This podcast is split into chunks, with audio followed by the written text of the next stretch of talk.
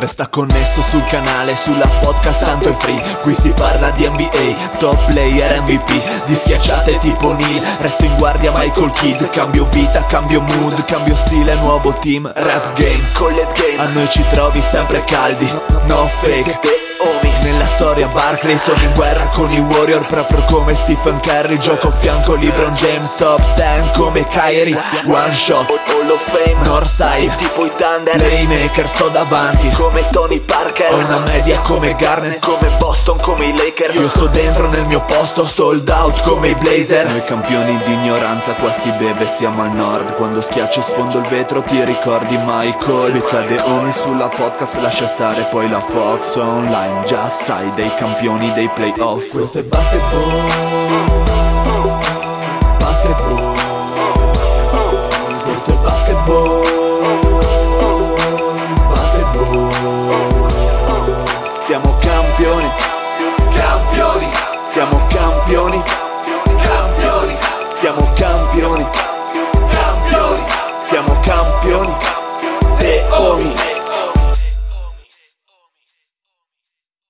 Benvenuti a questa nuovissima puntata di The Homies. State ascoltando la voce sempre più cavernosa del Dile, sempre più all'interno del vaginone, ormai 20.000 leghe sotto il vaginone, dentro il vaginone.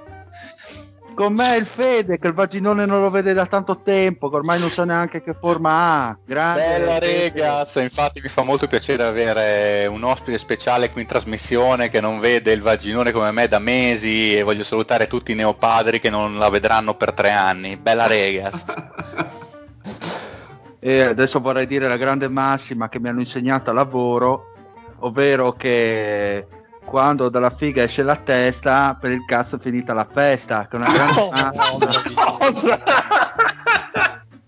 che è una grandissima massima che mi dicono sempre i miei amici operai dove lavoro, insomma, uomini di Eh, Nel vita. caso volessi ricordare che era un programma non adatto ai bambini il nostro, mi pare giusto. e i bambini escono Certo, C'è soli. il disclaimer, c'è il disclaimer. Salutiamo uno, un altro che non vede la vagina da tanto tempo, ormai non sa che forma abbia, ovvero lo zio. Ciao zio. Ecco, bravissimo, buonasera a tutti e attenzione. C'è una situazione. Il centerba, centerba questo, il centerba d'oro, ti dà quella situazione che, dove tu pensi di essere ingolfato, ma e, e dici ma cos'è che può darmi sollievo in questo, in questo momento? Centerba. Ecco qua il nuovo sponsor della trasmissione, il Centerba ha deciso di affiancarci in questo lungo cammino, quindi per molto Ma, tra tempo... l'altro, per i, no- per i nostri ascoltatori che, che non sanno, insomma, è il discorso dell'uscita di Conte, è il passaggio di consiglio del governo. Esatto, quando si sentono un po' ingolfati, eh, la cosa migliore è bere il centerba che è praticamente come un paraflu, quindi libera qualsiasi cosa del corpo e non. Se volete anche usarlo nella motosega va benissimo e ci affiancherà appunto con sostanziose, eh, sostanziose donazioni da qui ai prossimi mesi. Grazie centerba. Benissimo. Quindi fare lo Perfetto. stacchetto ogni, ogni episodio. Eh, vedremo, questo, questo ogni 30 minuti. Devo ancora decidere se ci sarà lo spot eh, ogni tot. Gra- Sì, sì. un, gra- un grande amante del vaginone, il mio amico Patrick, grandissimo. Esatto, tra l'altro la donna ha avuto finalmente il, eh, il sì dall'ambasciata, quindi verso aprile, maggio mi faccio, come dice il mio amico Jules, un bel viaggio al centro del vaginone. Il grandissimo Jules Fregne, se non sbaglio. Esatto, è lui, è lui. Eh, Che tra, che l'altro è un nome perfetto perché si chiamava, si chiamava Vern, ma in realtà assomiglia molto a Verre, che il nostro ospite sa benissimo cosa vuol dire be- verra in bolognese, forse ce lo può dire lui. Eh, ciao a tutti, grazie per questo invito. Eh, se, non- se le mie nozioni di bolognese non mi tradiscono, eh, date le mie origini, dovrebbe significare maiala. Esattamente questo. E chi sarà questo ospite? Dile.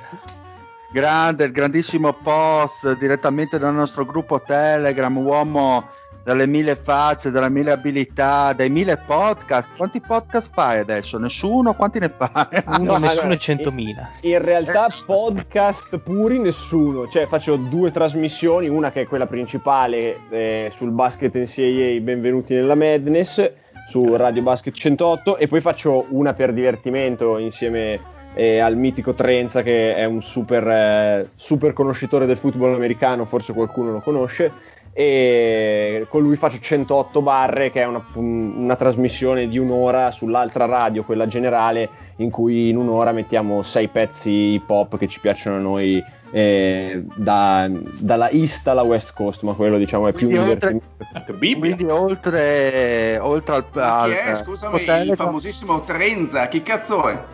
Eh, di lei, se, se, non sei appassionato di football non lo conosci, magari qualcuno degli ascoltatori, tipo il Luca Parodi, sono sicuro che sa chi è il Trenza. Sì, ma ho capito, ma prendi come esempio il Luca Parodi, che non è propriamente il massimo delle Vabbè, Luca Parodi ti fa Bears, poverino. Però il Luca Parodi è strainserito nel mondo del podcasting, ascolta tutti i podcast, cioè tu lo vedi commentare ovunque qualsiasi cosa, è super inserito il Parodi. Lo stai sottovalutando. Tre, grandi salutiamo il Trenza, colui che sa che la fregna si accenda sempre e comunque. Con me anche Lorenzo, grandissimo, numero uno. Cosa ne pensi del vaginone tu? No, vabbè, innanz- no, vaginone assolutamente overrated, non capisco questa vostra idolatria nei confronti. Eh, per, per, citare amici miei, perché non siamo tutti froci che si sta così bene tra uomini? Eh, Questa eh, però è una grande verità, eh. Questa però è una grande verità. Un po' sì. Comunque io no, mi volevo accodare allo zio, visto che siamo in tempi di marchette e reclam, perché il Mario ci teneva che, a far sapere che abbiamo un altro sponsor, che in questo caso è uno studio dentistico del dottor Elgar Keller a Tarvisio. Quindi se avete ascessi, se avete problemi dentistici di qualsiasi tipo, Elgar Keller è la soluzione. ho il problema lui stesso, non so. Grandissimo, ti viene a cavare i denti la notte così poi il giorno dopo devi andare a metterli a posto da lui. esatto. il terrorista dei denti veniva chiamato anche. Quindi dai, parliamo un attimino, iniziamo questa puntata con l'attualità, con l'attualità come piace a noi del podcast Verité e quindi abbiamo avuto, così abbiamo visto, ascoltato, letto le dichiarazioni del grandissimo Draymond Green che insomma si è come dire lanciato contro i poteri forti, ha lanciato la sua jacuzzi contro tutti e quindi andate con, con le vostre considerazioni, vai Fede che ti vedo carico. Dici cosa ha detto Fede, fai, Ho ancora la telecamera accesa? No, sì, sì ce l'hai ancora. Ah, ecco perché mi vedeva carico. Ecco adesso. Ecco, dici nello specifico quello che è. Allora, allo- allora eh, parliamo, come dicevo, del buon Draymond Green che ha approfittato, diciamo, del, dei poteri dei mezzo stampa per denunciare una cosa che lui evidentemente sentiva nel cuore da tempo, cioè quello che in sostanza si può riassumere come un double standard nel tra come vengono trattati i giocatori e come vengono trattate le società. In sostanza quello che, di cui accusa l'accusa del buon Draymond Green è che i giocatori devono rimanere sempre professionali in ogni caso, in ogni caso sì. quando vengono tradati. La sostanza è le, le, le squadre possono tradare i giocatori come quando vogliono, con zero preavviso e i giocatori devono starci e, e se un giocatore alla Arden eh, ha fatto proprio l'esempio di Raymond Green invece vuole andarsene da una situazione in cui non si trova viene stigmatizzato e, mentre appunto le società invece che fanno sostanzialmente la stessa cosa nella sua visione a, a loro nessuno dice niente anzi se un giocatore prova eh, a dire qualcosa vede la propria carriera a repentaglio, comunque riceve un danno d'immagine eh, abbastanza importante. Nello stesso tempo lui dice noi dobbiamo rimanere in forma, dobbiamo essere professionali,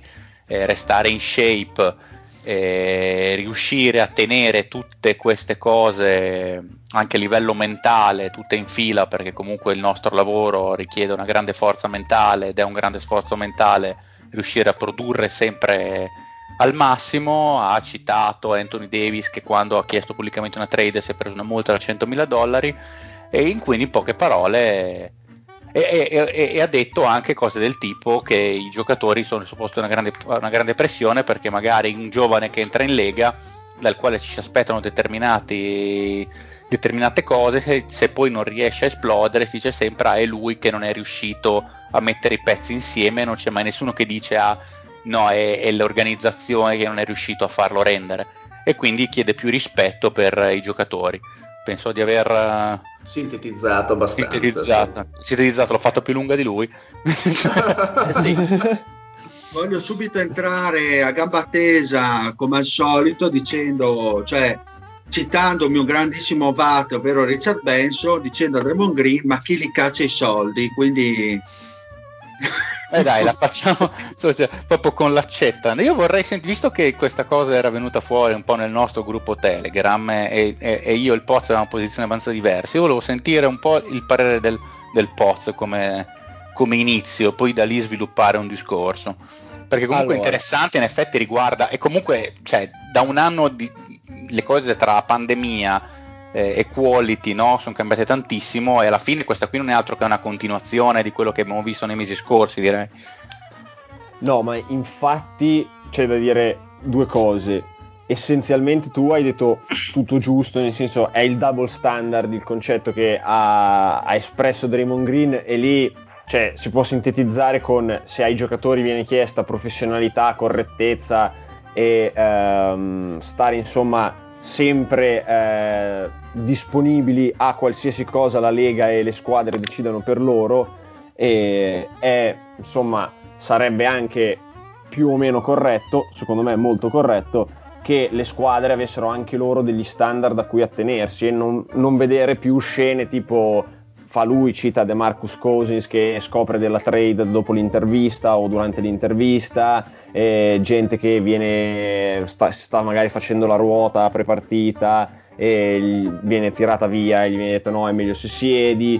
E eh, tira in mezzo il discorso della salute mentale che secondo me è, è, una, è una questione che non ti dico che devono per forza considerare, però l'NBA effettivamente è stata la lega in cui più giocatori sono, si sono esposti sotto questo punto di vista. Mi vengono in mente De Rosan e Kevin Love i primi. E, per cui diciamo che semplicemente magari avere un mercato eh, un po' più eh, limitato al, cioè i giocatori li puoi scambiare fino alle 15 del giorno in modo che la gente magari non venga, non venga lasciata giù dall'autobus prima di partire, cioè se Draymond Green, e secondo me è quello poi che chiede, ed è per quello che per me ha ragione, poi si possono aprire cento altri mila discorsi eh, e quant'altro, eh, dice i giocatori sono tenuti a livelli di professionalità standard davvero alti, mentre i team bene o male si comportano come cacchio vogliono. Eh... Chiede, chiede, in realtà una, un, diciamo, un, comportamento più etico delle squadre nei confronti dei giocatori. Allora, i... allora se, po- se, posso intervenire Fede, scusa un, sì, un, sì, un istante. Sì. Secondo me bisogna separare un attimino le cose, nel senso eh, da una parte la responsabilità sulle società per quanto riguarda eventuali sviluppi dei giocatori, questo è un discorso, nel senso il management che eh, non è competente dalla scelta del giocatore fino al suo eventuale sviluppo, su questo mh, mm, ci, ci può stare responsabilità della società. Però eh, dall'altra parte, eh, insomma, ne, ne, vediamo anche, ne abbiamo viste le scene anche sul film eh, Moneyball, per intenderci, anche se riguardava il baseball, le società eh, scambiano i propri giocatori, eh, so, sono, un, fra virgolette, mm, lasciatemi il termine, loro merce, nel senso sono di loro proprietà, eh, e quindi ritengo che possano e debbano fare gli scambi nella maniera mh, mm, a loro più, più confacente e più, e più utile. Eh, I giocatori sono professionisti, sono pagati per esserlo, quindi sono pagati per allenarsi, sono pagati per essere sempre in forma, sono pagati per e, e, e, ci sono esempi quotidiani per cui giocatori non, non, sono professionisti o professionali, vedi ad esempio l'esempio di Malik Beasley, faccio un esempio, l'ultimo che mi viene in mente. Quindi in questo caso cosa dovremmo fare? Eh, si, parla ah, di quello, quello è vero, quello si, è parla, vero, si parla di professionalità dei giocatori quando gli stessi giocatori non sono a volte professionali. E Beh, poi però si prendono delle belle multazze.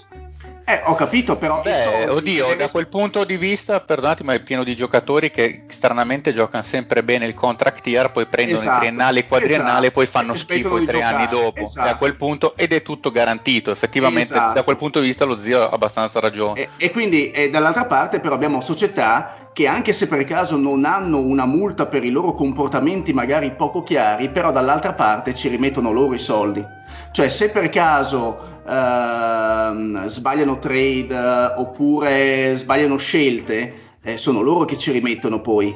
Quindi eh, sia la professionalità, dei giocatori fino a un certo punto, nel senso dovrebbero essere tutti professionali perché pagati e stipendiati, e dall'altra secondo me le regole ci sono per gli scambi, ci sono dei limiti di, te- di tempistiche, se poi un giocatore viene scambiato all'ultimo eh, fa parte del gioco. Tu sei pagato eh, per, per, entrare in questa giostra, per far parte di questa giostra e una volta che ti siedi ti fai tutto il giro.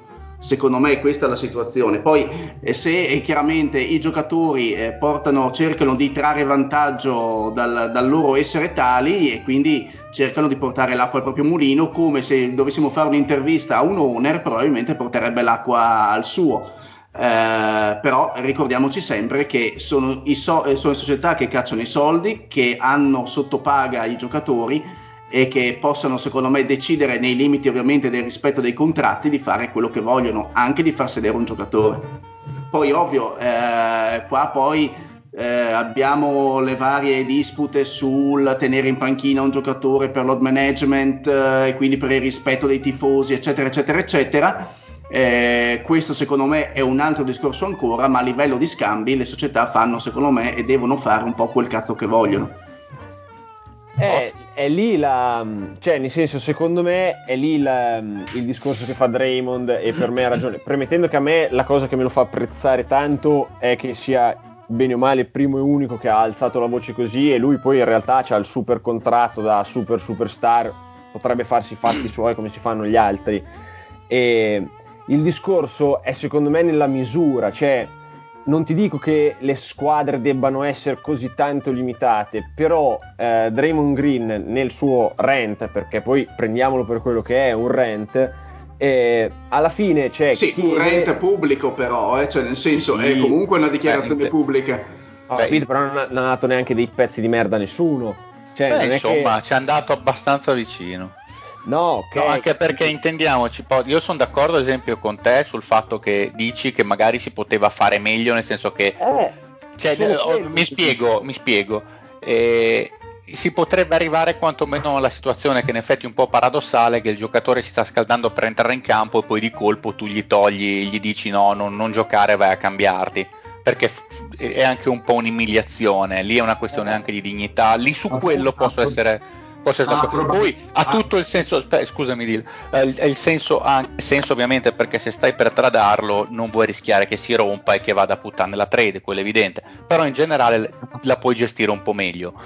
Però Draymond Green diceva, faceva dei discorsi proprio di Anthony Davis ha chiesto di essere tradato pubblicamente ed è stato multato, però puoi dire pubblicamente che Andre Drummond è in corso di trattativa e lui è tenuto a essere professionale. Quindi questo al di là del fatto che sia stato tolto dal campo proprio prima di una partita, sta facendo un discorso anche un po' più generale. Però le Green. squadre, le squadre non lo dicono pubblicamente, io voglio tradare. Tra l'altro. Sono i vari insider che lo dicono. Esatto, e infatti Vabbè, volevo fare quello del insider- tuo. Vabbè, ho capito, ragazzi, però cosa siamo le verginelle? Cioè, Eh no, insider chi gliene dice però le un cose? conto, un conto è Bledsoe che scriva I don't wanna be here lui su Twitter, un conto è se me lo scrive No, beh, ma è, è certo che qualcuno glielo dice, però chiaro che c'è anche gente prezzolata per dire, nel senso che è chiaro che dentro la società più o meno lo sanno tutti, poi se c'è voce che dice oh se mi dai sta voce io ti sgancio il millino, quello che è, come fai a impedire la situazione? Ma al di là di quello, i, gio- i, i giocatori sono pagati per questo ed è vero, ma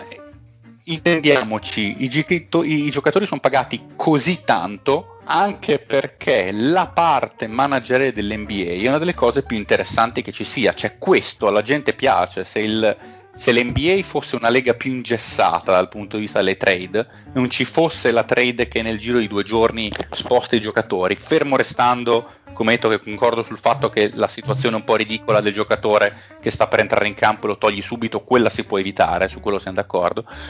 Però senza questa cosa qui, senza questo thrill che le cose, i rapporti di forza possono cambiare da una notte all'altra, senza quello ci sarebbe meno interesse e anche i giocatori guadagnerebbero di meno. Secondo, mi viene da dire che non è giusto in linea di principio chiedere gli stessi diritti che hanno gli owner, che poi parliamo di owner in realtà, perché qua si parla di società, ma il GM che ti trada è un dipendente esattamente come un giocatore. Esatto. ha una rete di sicurezza inferiore a quella dei giocatori perché tendenzialmente un GM gli dicono tu hai tre anni per arrivare a questo risultato e già verso la fine del secondo anno se non è arrivato dove ha detto l'owner il GM si sente il fiato sul collo ed è, e, e, magari quella è l'unica situazione l'unica possibilità che avrà mai di essere GM in vita sua. E, di, e questo nessuno lo dice mai della pressione che hanno i GM che è una pressione secondo me superiore a quella dei giocatori molto spesso. Basta vedere per dire, per dire l'ex GM dei Suns che si è visto raccapettare da server nel, nell'ufficio. Qual- qualunque GM dei Knicks degli ultimi 30 anni, cioè, eh. sinceramente, cose, cose, del genere. Mi immagino il lavoro di Mori degli ultimi due anni con Fertitta dietro che gli apriva la faccia e gli faceva le tre dal posto suo, cioè, que- que- quindi sono dipendenti anche loro. Comunque, di principio, parlare di parità di diritti non è giusto perché gli owner il rischio di impresa ce lo mettono loro. Cioè, eh sì, in questo momento, in caso pandemico, chi ha la rete di sicurezza e chi non ce l'ha? Parliamo proprio, cioè, i giocatori hanno la rete di sicurezza e gli owner no. Quindi parlare di parità di che poi se facciamo cioè, non è Beh, giusto. Però la Lega è strutturata in un, in un modo per il quale comunque i soldi che è scritto sul contratto è un valore nominale, cioè se la Lega guadagna zero, i giocatori, cioè se la Lega un anno sta fermo, i giocatori prendono zero, cioè mh, perché è legato comunque all'introito vero, annuale. Vero, ma, intendi- cioè, comunque, ma intendiamoci, senso, i giocatori owner... hanno perso il 20% fino adesso, una roba del genere, cioè la Lega si è mossa in maniera, cioè la, la Lega sta artificiosamente modificando i valori del Sari Cup per evitare che i giocatori perdano troppo soldi, è una cosa che noi sappiamo bene mentre no, gli owner dietro le quinte stanno perdendo sicuramente molto di più di quello che hanno perso i giocatori, quindi pretendere secondo me non è giusto parlare di parità di diritti. Non dico che lo stia facendo tu, ma dico che secondo me è quello che è nella testa di Draymond.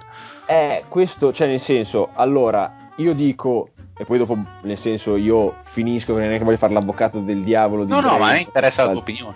No, però, cioè, io l'ho apprezzato, però l'ho preso, insomma, in dei termini che mi pare di vedere che gli altri l'hanno presa in altri termini. Insomma, per me, innanzitutto, un rent comunque va preso eh, con le dovute pinze del eh, aver, visto, aver vissuto la situazione da poco, aver finito una partita da poco e quant'altro. E la consapevolezza che ha Draymond comunque, perché Draymond è sicuramente una delle persone eh, con più consapevolezza di quello che succede intorno e quant'altro e eh, insomma ha dimostrato che sapeva, eh, ha, ha, messo me- ha, messo in mezzo la salute mentale, ha messo in mezzo la professionalità, insomma è andato a toccare delle corde che sapeva benissimo avrebbero fatto parlare di quello che lui stava dicendo. Terzo è secondo me la misura in cui si, è, si chiede alle squadre di avere degli standard, cioè se io l'ho presa come un è totalmente deregolamentato per le squadre, possono fare letteralmente la minchia che vogliono, devo solo rispettare le restrizioni economiche, insomma, degli salari e la deadline, però per il resto non hanno nessuno standard da, uh, a, cui, a cui insomma, aspirare e da mantenere, e mentre i giocatori hanno questo standard altissimo. E quindi se chiede in una misura, eh, cioè se lui fa rent che porta a una discussione, che porta a delle misure che insomma evitano delle situazioni umilianti eh, per i giocatori, secondo me ha ottenuto il suo da questo rent. Poi che eh, la questione non abbiano diritto agli stessi diritti, scusate la frase, ma eh, sono d'accordo anche io, nel senso che comunque eh, i giocatori hanno un sistema di tutele che... Poi dip- eh, dipende, dipende anche qual è il nocciolo della questione. Perché sul fatto che le squadre debbano mantenere degli standard posso essere d'accordo, ma bisogna vedere in che merito. Perché Eh, esatto. solamente la questione delle trade o se riguarda solamente la questione ehm, di tipo professionale nella comunicazione con i giocatori è un conto. Se tu invece mi dici certe squadre in Lega storicamente hanno avuto, hanno visto più al soldo che eh, a sviluppare delle strutture o un front office, eh, un front office capace eh, per un- gli standard della Lega, allora lì posso anche essere d'accordo. Cioè, lui Però- faceva il discorso eh, del double standard proprio dire. Però, Ma eh, comunque, io- scusate, io su, su Draymond Green io ho pochi dubbi invece che non, che non sia un rent, ma sia una cosa di cui lui è molto convinto. Più ma che può altro anche essere per, convinto, Fede. ma però per i progressi che ha, per i progressi che ha, perché Sì, no, Draymond Green per- è quello che qualche anno fa diceva non è, non è giusto chiamare owner chi ha la società perché eh, noi neri abbiamo il passato che noi eravamo gli slaves eh, e gli owner erano, gli- erano i padroni dei campi che ci prendevano a frustate che se vi ricordate Mark Cuban gli ha fatto un culo così e, gli ha det- eh, e ha detto sostanzialmente cosa cazzo stai dicendo? Cioè non, non- non c'entra niente noi non eh, noi non possediamo la gente, noi abbi- possediamo una equity all'interno di una società. E anche solo mettere in mezzo eh, quest- questo tipo di discorso qui è veramente offensivo, Draymond Green si dovrebbe scusare, cosa che lui ha detto. So benissimo che la differenza tra possedere la gente e possedere la equity, però io sono un giovane nero di colore e vedo cosa succede tipo a Charlottesville, quindi non credo di essere nel torto, anche se avevo oggettivamente torto Marcio, in questo caso penso non ci sia dubbio. però, E Fede, quindi lui è molto politico, su quello ha ragione Poz, Sì, eh, però senso- è anche, è an- è- è anche vero, è anche vero che la dichiarazione, la dichiarazione che ha fatto, eh, se voleva veramente essere, secondo me, efficace, poteva benissimo girarla a un'associazione giocatori. Esiste l'associ- l'associazione giocatori, benissimo. Vuoi porre il problema, la poni all'associazione giocatori. Non fai un'intervista pubblica in cui in qualche modo metti in cattiva luce, perché alla fine il succo è quello, metti in cattiva luce le società che i giocatori alla fine li pagano. Eh, hai una lamentela da fare, la fai all'associazione giocatori, l'associazione giocatori se le ritiene, ritiene eh, un branco di venduti. ho capito, Sì, ma sì. se lo, ri- Poi- lo poi ritiene- se lo ritiene giusto, secondo me- fa- farà qualcosa di pubblico, voglio dire, una lamentela pubblica, un'annotazione pubblica. Però il fatto che i giocatori possano permettersi di criticare chi gli dà da mangiare, a me sinceramente non garba tantissimo. Come non garba, vero. Come non garba e giustamente si è preso la multa Anthony Davis quando i giocatori si permettono di decidere eh, di essere tradati o, di per- o si permettono pubblicamente di dire che non sono contenti. Perché ricordiamo sempre che queste sono critiche nei confronti di chi, di chi li stipendia. E, e secondo me sono. che, che vanno tenute in casa più che altro. E che tenute- e questa, è questa la poca professionalità. Cioè, è questa la vera poca professionalità. Eh, Ma cosa che, cosa che dite sono sbagliate in sé che non puoi, non puoi avere un- una simpatia per lui nel senso che quando inizia a parlare della schiavitù gli dici ma senti Draymond tu che cazzo ne sai di schiavitù? Non dovresti neanche parlarne per rispetto di chi è stato schiavo veramente. E, insomma stai buono e stai nel tuo. Quando lui dice eh ma ne va della salute mentale ci tradano quella però eh, la chiarità nei rapporti di lavoro e la chiarezza nei, ra- nei rapporti di lavoro è- non è mai equa, cioè è veramente in pochi casi ci sono società virtuose nel mondo del lavoro, tante volte sono casi che ho visto succedere di gente che viene uno schiocco di, da- di dita mandata via, spostata qua e là, e gente che guadagna molto meno di Draymond Green. E quindi sì, non, non- non- non mi viene da aver simpatia per i suoi, per questi modi di esprimersi, sinceramente.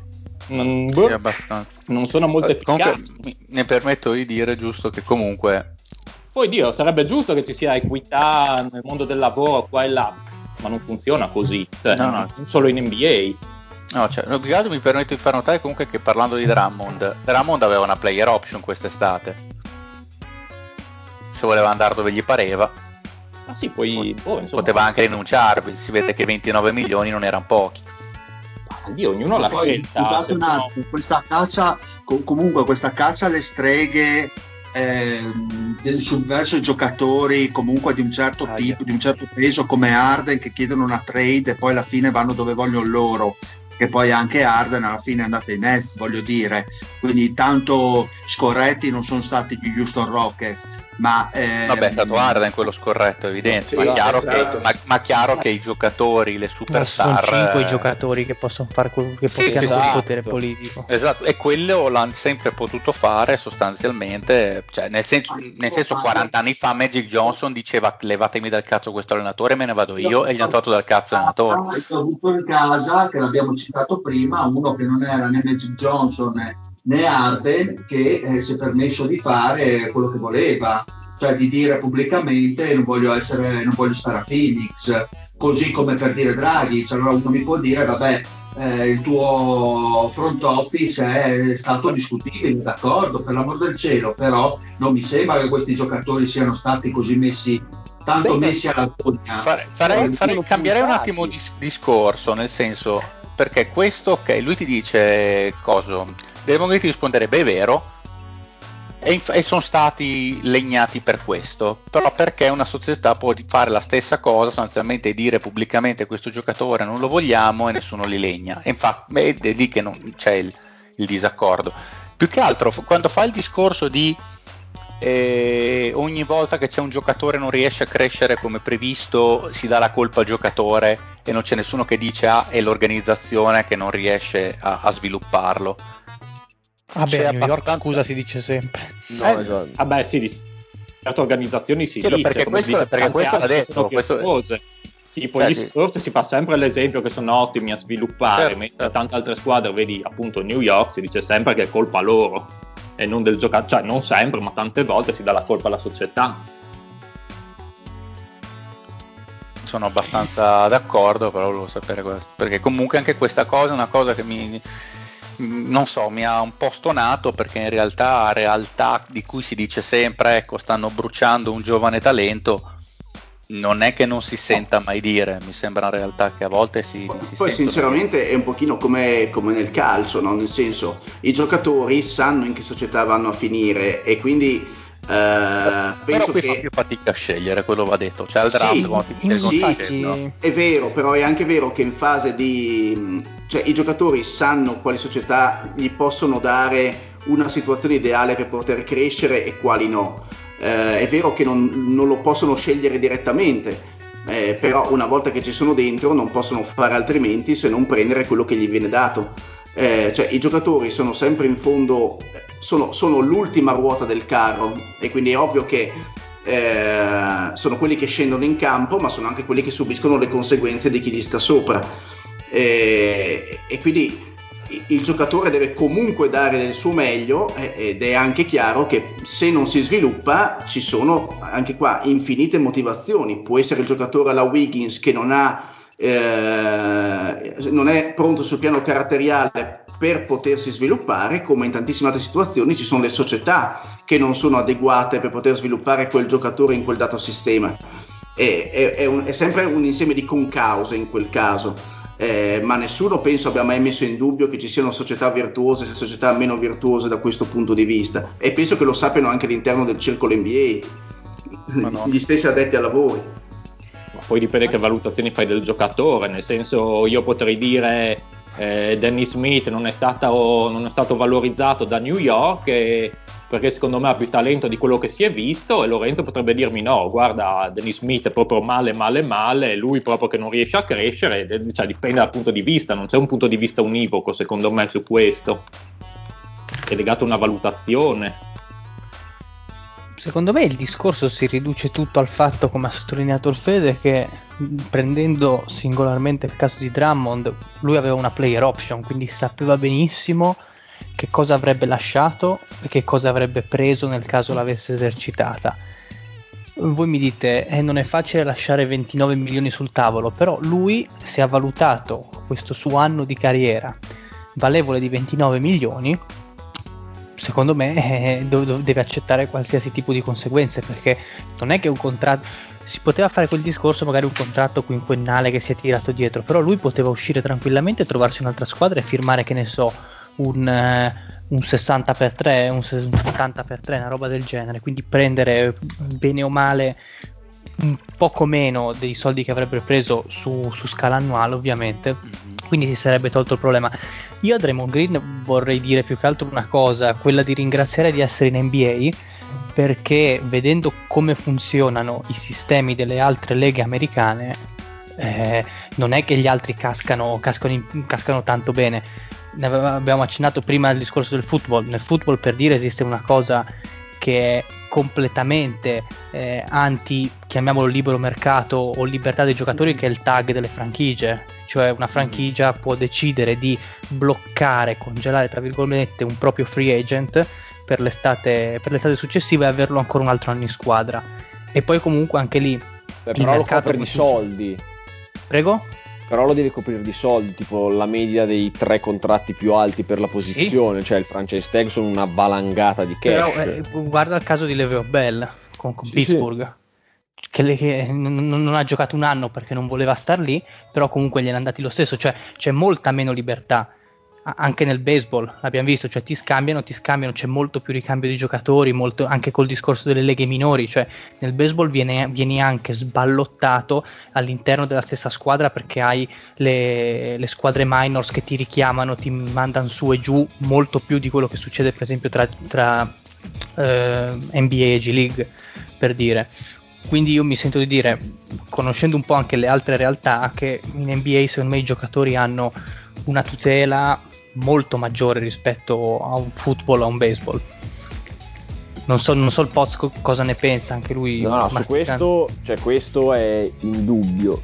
Cioè, è proprio da dire che nel baseball in realtà è, è un po' più mercificato perché sono tantissimi con appunto il sistema delle leghe minori, però poi a livello contrattuale quando prendono i soldi li prendono fitti e tanti e garantiti anche loro.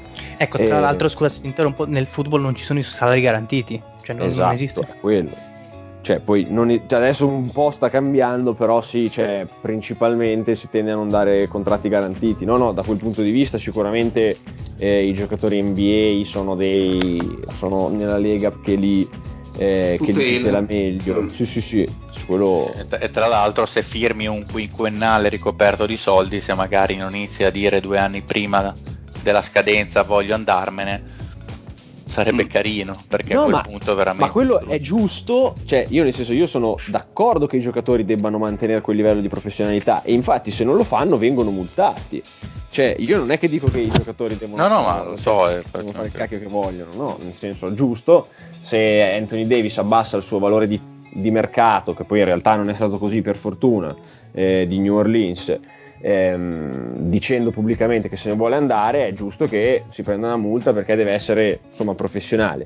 Però eh, tutto quello che avete detto rimane secondo me giusto, però mh, sempre nella misura in cui si potrebbe fare giusto un pelino meglio per le squadre e evitare delle situazioni peripatetiche che secondo me erano, erano poi quelle che hanno fatto scaturire eh, il- il- lo sbotto e l'intervento di No, Dragon quello del giocatore che di colpo sta per giocare e poi lo blocchi, quello è stato un, un po' paradossale, su quello penso che siamo, siamo d'accordo. Che poi ha sbracato un po' Draymond Green anche che- che- per- perché certe cose sono secondo me poco difendibili, però come detto secondo me è abbastanza parziale lui nella visione e a volte è proprio politico, cioè nel senso che secondo me andando avanti lui farà parte dell'associazione giocatori Ah, perché sta chiaramente parlando a un, a- a un tipo di audience per- verso, il quale, presso la quale queste parole risuonano molto bene. Ma una domanda, dopo le parole di Dre- Dremondo, eh, ci sono stati altri giocatori che hanno espresso un parere quantomeno affine o che si sono dichiarati, sono emersi? Non ho sentito no? niente io. Non ho- io non ho sentito niente. no. Zero. Cioè, Ecco. boh.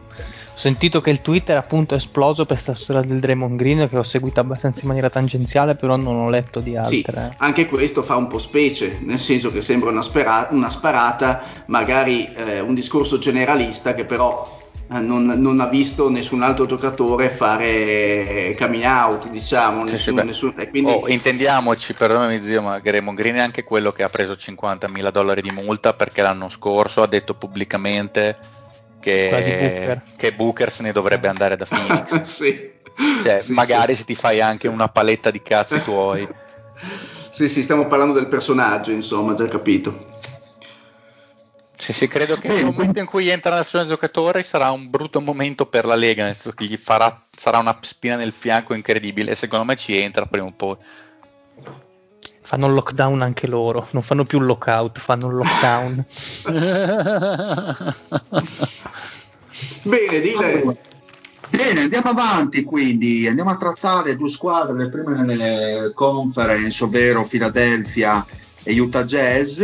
Philadelphia con un record eh, di 18 di- 18-10, eh, defensive rating tra le 6 migliori della Lega, tredicesimi invece a livello offensivo. E, mm, quindi diciamo che una Philadelphia che a mio avviso ha mh, confermato le attese di rinascita sotto Doc Rivers, anche ne avevamo parlato nelle preview di inizio anno. Diciamo che le ultime partite non benissimo, nel senso che hanno perso con Portland, con Phoenix e con gli stessi Utah Jazz che poi tratteremo eh, dopo. Che idea vi siete fatti di questa squadra? Come l'avete vista? Come, come vi sembra? A mio avviso, vedendo la partita contro Phoenix, rimango sempre abbastanza perplesso, nel senso che mi sembra una buonissima squadra da regular season, poi voglio vederle a livello di playoff. È chiaro che all'est comunque le teste di serie sono quelle, però almeno nella partita contro i Suns ho visto una, mm, una Philadelphia molto Embiid centrica, un Simmons con le stesse problematiche di cui parliamo ormai da, da anni e con quindi non, non vado a riportare. Seth Curry anche molto bene perché è vero aumenta le spaziature, però eh, affidarsi poi al, a livello di guardia a lui per eh, riuscire comunque a essere più efficace offensivamente mi sembra abbastanza comunque soprattutto a livello di playoff una speranza più che una, una decisa realtà.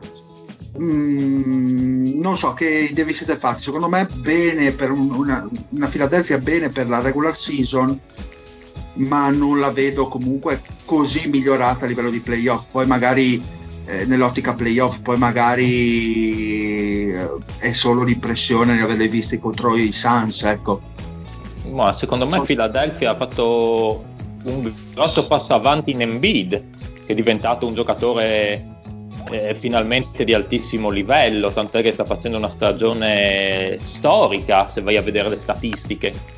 Eh, tra, Sì, un, un sicuramente tra le- PR incredibile. le migliori stagioni nella storia dell'NBA, ora come ora, ora a livello di numeri, proprio anche di, di, come dire, di impatto sul campo. Lui è passato come, come- come numeri ad essere finalmente un centro, cioè a tirare con un 55% dal campo invece di tirare col 47-48% degli anni prima, che è poco per un centro. Eh, ha alzato di tantissimo il suo shooting, siamo sui 65-66 invece di essere sotto il 60% degli anni prima, cioè lui ha fatto grandissimi passi avanti. Il resto della squadra è rimasto secondo me abbastanza simile come prestazioni, più bello da vedere, sì, rispetto all'anno scorso, più equilibrato, ma il grande passo avanti lo sta dando Embiid secondo me, che magari può essere appunto anche dovuto al cambio di allenatore, cioè un allenatore più navigato, più esperto, eh, come Doc Rivers lo staff che si porta dietro, è riuscito a mettere Embiid finalmente, anche poi con i giusti innesti, nella situazione di essere il giocatore che si diceva che doveva essere quando è stato poi draftato, insomma tanto hype attorno ad Embiid, ma eh, fino a questo momento non aveva fatto stagioni effettivamente stellari eh, da eh, primissimi eh, posti eh, top 3 nella Lega o cose del genere. Lui ha fatto una grandissima crescita quest'anno e se, se la sostiene fino alla fine questa fila può fare bene ai playoff, non so fino a che livelli, però può far bene, può, non, è, non, è, semplicemente un fuoco di paglia secondo me se mantiene questi livelli proprio in bid. Però è anche vero che Fila, ad esempio, contro gli stessi Utah hanno perso, nel senso che eh, è sempre una squadra in qualche modo mh, mm, se paragonata alle prime dell'Ovest sempre un attimino con qualcosina in meno sempre... non solo le prime dell'Ovest co- eh. contro le squadre sopra il 50% un record abbastanza sospetto le famose quality win no? quelle che contano se andate a vedere sono pochissime quelle di fila, adesso provo un attimo a prenderle su Sono 2-8 ma... contro i team sopra il 50%. Esatto, ecco. e, e, vorrei vedere anche quant'è eh, la, la, second unit di, di, di fila, quanto incide eh, in questa squadra, nel senso eh, quanto i vari mh, mm, Scott, Milton Tybull. siano, esatto, Tybull, siano re- realmente efficienti in, questo, in, questa squadra, nel senso che comunque il quintetto è per ora molto efficace, cioè molto efficace con le squadre eh, di un certo livello, e come dice giustamente... Il deal è secondo me da vedere in un'ottica playoff, sinceramente. Il, il, il floor si è direi nettamente alzato come diceva il Pat per buonissima parte merito di Embiid che ha trovato una continuità partita su partita che non ha mai avuto. Tra l'altro con, usage... con, con, Utah, con, Utah, probabilionerie hanno perso perché non giocava eh, alla fine. Eh sì sì, sì, sì cioè, con un usage sempre Ma ha cambiato la faccia ragazzi, cioè proprio fa- le, le gigionerie le lasciate stare in campo è sempre concentrato molto concentrato sì, sì, sì, sì mo- e ovviamente chiarissimo, dile, chiarissimo. sì esatto. Dentro nella, dalla vasca da bagno. E ovviamente hanno preso un, un, quantomeno un surrogato accettabile di quel JJ Reddick che era il mm. giocatore che gli bilanciava il quintetto e Seth Curry sta facendo davvero una grande stagione. Ed è il giocatore che gli apre la scatola e quello che gli permette di avere in campo Simmons comunque anche Tobias sta avendo una signorissima stagione. Anche perché eh, Tobias, su Tobias volevo dire qualcosa. Sì, su Tobias ha la sua migliore stagione da tre da un po' di stagioni a questa parte. E comunque anche lui in crescita a livello statistico. Eh, sembra aver trovato una sua, una sua dimensione Tobias Harris, nel senso il suo contratto in, quest- in questo roster sembra avere un senso. Kerry tra l'altro per la cronaca fino a poco tempo fa stava viaggiando una stagione da 50-50-90 come percentuali 3 punti, 2 punti e tiri liberi. Adesso 50 a 100, perdonami. C- cioè perché ha sbagliato 97, un tiro, ha sbagliato un tiro. Adesso è 97. 97, sì, adesso. Sì, sì, ma fino a pochi giorni fa non aveva ancora sbagliato un libro in stagione. Sì, e tipo Tobias Harris sta tirando col 90. È vero che eh, la loro capacità, sì, non vanno tantissimo in lunetta perché ovviamente sono, tu, i falli sono concentrati eh. su Embiid come è giusto che sia, però ovviamente già avere questo tipo di concentrazione ti, ti fa vincere le partite. Quello è un problema comunque di fila. A me piace Fila perché comunque alterna questa, questa, doppia realtà, ecco, chiamiamola così, perché riesce, secondo me, prima di tutto hanno finalmente sciolto un po' quello che era il dubbio Embiid Simmons, Simmons Embiid, un po' sulla falsariga di quello che sta succedendo ad Indiana, no? che anche lì sembra, sembrano aver un attimo definito quelle che sono le gerarchie Turner Sabonis. Cosa succede praticamente? Io vedo fila questa, questa doppia anima in Filadelfia, un'anima che offensivamente parlando spinge tantissimo la transizione, cioè in campo aperto in campo aperto aggrediscono tantissimo esatto con Simmons che secondo me nel momento in cui non deve pensare quindi gioca in maniera istintiva, può portare la palla e non palleggia tanto sul posto e può permettersi di fare quei passaggi, quelle aperture a tutto campo sui tiratori che si posizionano da, dagli angoli. Tra l'altro Philadelphia sta tirando benissimo le corner. Nel momento in cui riesce a sviluppare questo gioco, Simmons è inarrestabile e va benissimo. Quando invece si trova a giocare più palla in mano, a giocare più pick and roll, quando i difensori lo portano dentro l'area e gli devono far compiere delle scelte, anche abbastanza semplici, lo vedo molto incartato, molto meno fluido, molto mm. meno naturale, molto più costruito, ecco, chiamiamolo così. E quindi come hanno risolto il problema dell'attacco a metacampo? Perché la transizione te la gestisce Simmons ed Embiid in questo, in questo senso lo puoi fare anche riposare perché molto spesso non è che ti corre lui sempre il campo. Hanno risolto affidandosi appunto a un attacco molto statico, molto Dantan, molto anni 90, con tantissimo post. Cioè forse io è una delle prime volte che vedo negli ultimi anni un attacco in cui si va anche più di una volta consecutiva in post, non tanto per generare un, generare un tiro da fuori come accadeva per esempio con Golden State, ma proprio per cercare una conclusione spalle a canestro. Cioè in bid è buono anche a farti due tocchi in post consecutivi nella stessa, nello stesso 24 secondi e poi magari ribaltano il lato e arrivano da Simmons per dire fanno, fanno, fa, fanno tutti questi giochi qua che è un gioco che funziona perché in build pallacanestro sta rendendo tantissimo perché è il classico pick your poison, cioè eh, se, eh, se, hai uno grosso ti batte dal palleggio. Al momento tra lui e Jokic non so chi sia forse il lungo migliore in questo fondamentale. Se lo marchi troppo lontano ha sviluppato quel, quel, quel tiretto da 5 metri e mezzo o di tabella o diretto che è di una morbidezza assoluta e difensivamente poi ti svolta anche su Harris, bene, Harris secondo me il doc gli ha dato un senso, ricordiamoci che Harris ai Clippers aveva reso tantissimo, quindi evidentemente Doc River sa come utilizzarlo. Mm, se andate a vedere la distribuzione dei tiri è molto più furba, eh, cioè tira molto di più nella, tira sempre tanti mid range rispetto alla media. Però e tra l'altro, a proposito dei mid range, Fila è la miglior squadra in NBA per percentuali dal, dal mid range. Appunto. Esatto, Quindi... per, perché ci sono Embiid ed Harris che stanno tirando benissimo, ma perché non sono. Se andate a vedere le statistiche di Harris, ha molti meno tiri con tanti, con tanti, palleggi, cioè palleggia molto di meno, prende più tiri nel ritmo, nel flow e se anche vengono dal mid range che sappiamo essere il tiro meno efficiente di tutti se lo prendi con ritmo e con, con efficacia rimane sempre un tiro sensato comunque. Quindi, quindi, va benissimo. Mi piace molto il supporting cast perché secondo me Danny Green, Ty Bull e, e Seth Curry garantiscono quel giusto mix di fisicità, di, di, di, di essere difensori di, eh, e di aprire il campo, perché comunque stanno tirando bene. E un altro che mi sta piacendo è Shake Milton, che nelle vesti, cioè allora, come abbiamo detto, Simmons ha una grossissima difficoltà a giocare il pick and roll. Milton invece lo, un discreto interprete mentre invece devo ancora capire, non so voi se avete sciolto i dubbi su questo Tyrus Maxey che che ti fa delle partite bibliche, UFO e altre in cui non si capisce niente.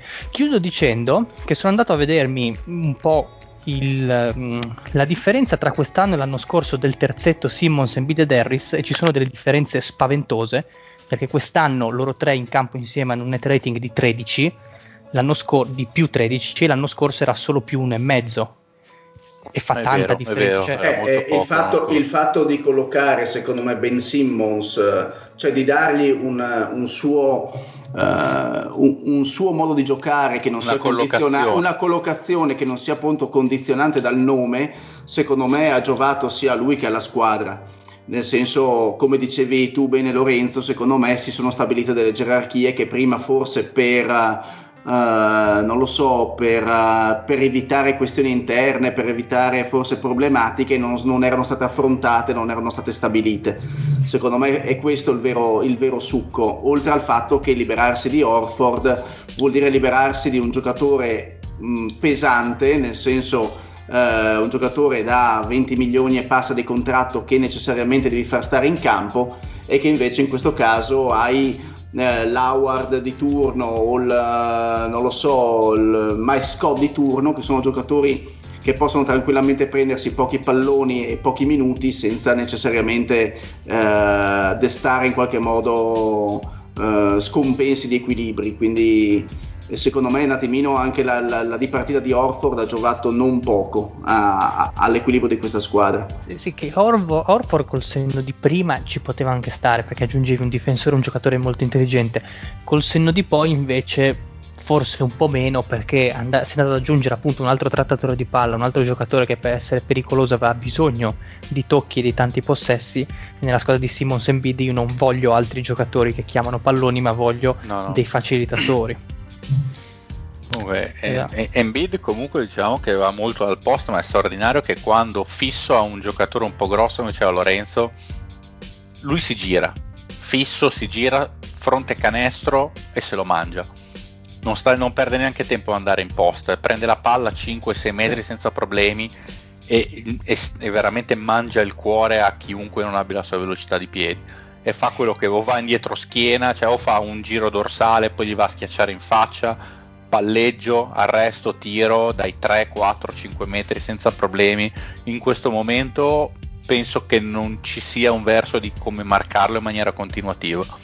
Anche perché ti leggi raddoppi, cioè impar- io lo vedo, lo, lo vedo proprio che è una cosa un po' che faceva forse l'ultimo che gliel'ho visto fare con tanta qualità era Cousins quando ancora era un giocatore di basket che aveva questa capacità appunto di capire l'arrivo del difensore e di scaricarla subito al, al, gio- al compagno più libero. E la sto vedendo fare anche a lui con, con tanta tanta qualità anche. Cioè, ma sul fatto la, sul, la maturazione secondo me di Embiid eh, è comunque è visibile, è palpabile, come secondo me quella di Simmons, eh, cioè l'involuzione di Simmons, perché da un giocatore di un certo livello di aspettativa che si aveva è più diventato... ridimensionamento, di secondo me involuzione ingenerosa, esatto. si è ridimensionato si è ridimensionato, ecco. Ma secondo me non si è ridimensionato, è lo stesso Simmons, cioè non ha avuto la crescita che magari alcuni volevano aspettarsi da lui. Forse è giusto dire dimensionato più che ridimensionato. Sì, sì. Cioè, nel senso che secondo me sta, sta, iniziando a dire questo è il tipo di ruolo che ho in questa squadra. Cioè, il suo ruolo è difendere, perché difende magari... in maniera meravigliosa. Madonna, ma tanta roba difensivamente oh, è.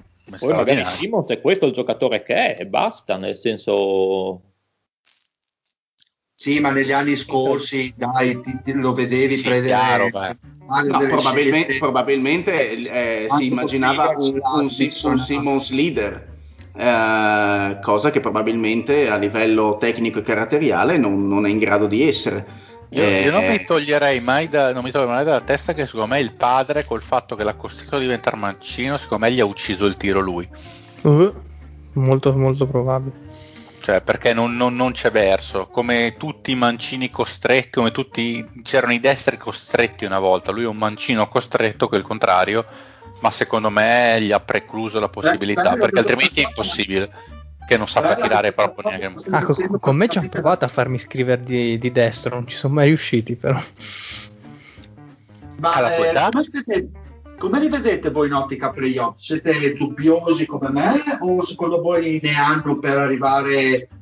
Secondo me si può vedere in due modi, mm. Perfett- perfettamente opposti. O aspetta, aspetta Fede, eh, mm. la, mi collego alla domanda del Dile dicendovi sì. uh, questo, il fatto che siano attualmente poco competitivi con le squadre sopra il 50% e, e quindi questo poi lo puoi anche gestire in ottica playoff eh, come, come, mm, come, mai ciò avviene e come può essere magari risolto sul medio periodo, visto che comunque eh, siamo era, era quello il punto. Secondo me si può vedere in due maniere completamente opposte. O si, si smascherano ai playoff quando, suppongo al secondo turno, supponendo che passino il primo, trovi una squadra che ha abbastanza qualità da fare canestro e da smascherare il fatto che loro fanno fatica contro le squadre più forti, oppure contro un gioco più a metà campo in cui loro possono organizzare la loro difesa e poi hanno un mostro che non lo fermi neanche sparandogli in faccia,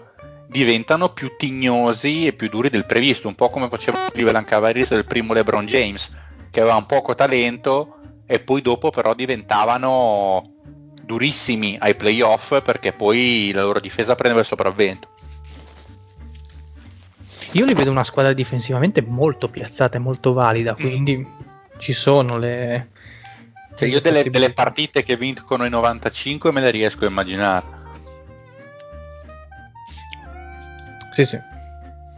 Poi lì dipende enormemente da Tobias, secondo me, perché quello che ti deve dare qualcosa in più a livello offensivo ai playoffs, come essere lui, perché Simmons non credo possa, possa esserlo.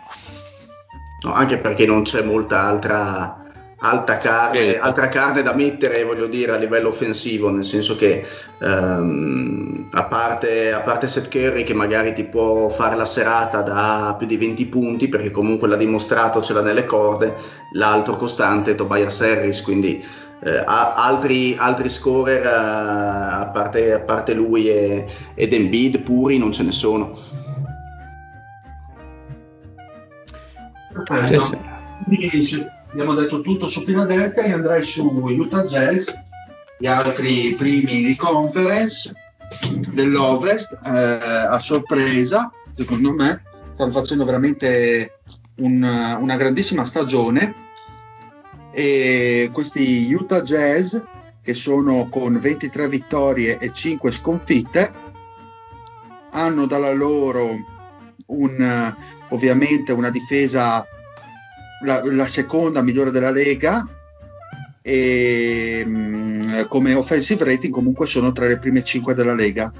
Le ultime partite hanno battuto Philadelphia, Miami, Milwaukee quindi test anche probanti, da, hanno comunque dalla loro delle prestazioni secondo me incredibili di Jordan Clarkson che sta facendo un'ottima eh, stagione come, come, sesto uomo e, e, si ritrovano comunque con una squadra molto in confidence dei propri mezzi insomma questo, questo è chiaro e va detto. È la prima e, squadra per rimbalzi della Lega? Sì, e, um, molti ho letto in giro che la vedono anche, anche, questa un po' come un fuoco di paglia. Voi che impressioni vi siete fatti? Sono solidi fino alla fine questi Utah Jazz o vi aspettate magari qualche sorpresa? Ma mh, mm, sono solidissimi però se dovessi puntare una fish su chi andrà più avanti ai playoff dico fila, perché io come dico sempre, secondo Utah è una squadra meravigliosa da vedere, però sono squadre da regular season, cioè che fanno della continuità, dell'organizzazione e del riuscire a battere la varianza che ti dà una regular season il loro punto di forza. Ai playoff in cui il livello si alza veramente tanto e i singoli comunque ti danno un grandissimo boost, li vedo un pochino più indietro è una, squadra di, questo... è una squadra di passisti. Bravo, bravo, può essere, può essere quella l'idea che vanno, vanno, su regolari, non vanno fuori giri e, e sono molto costanti.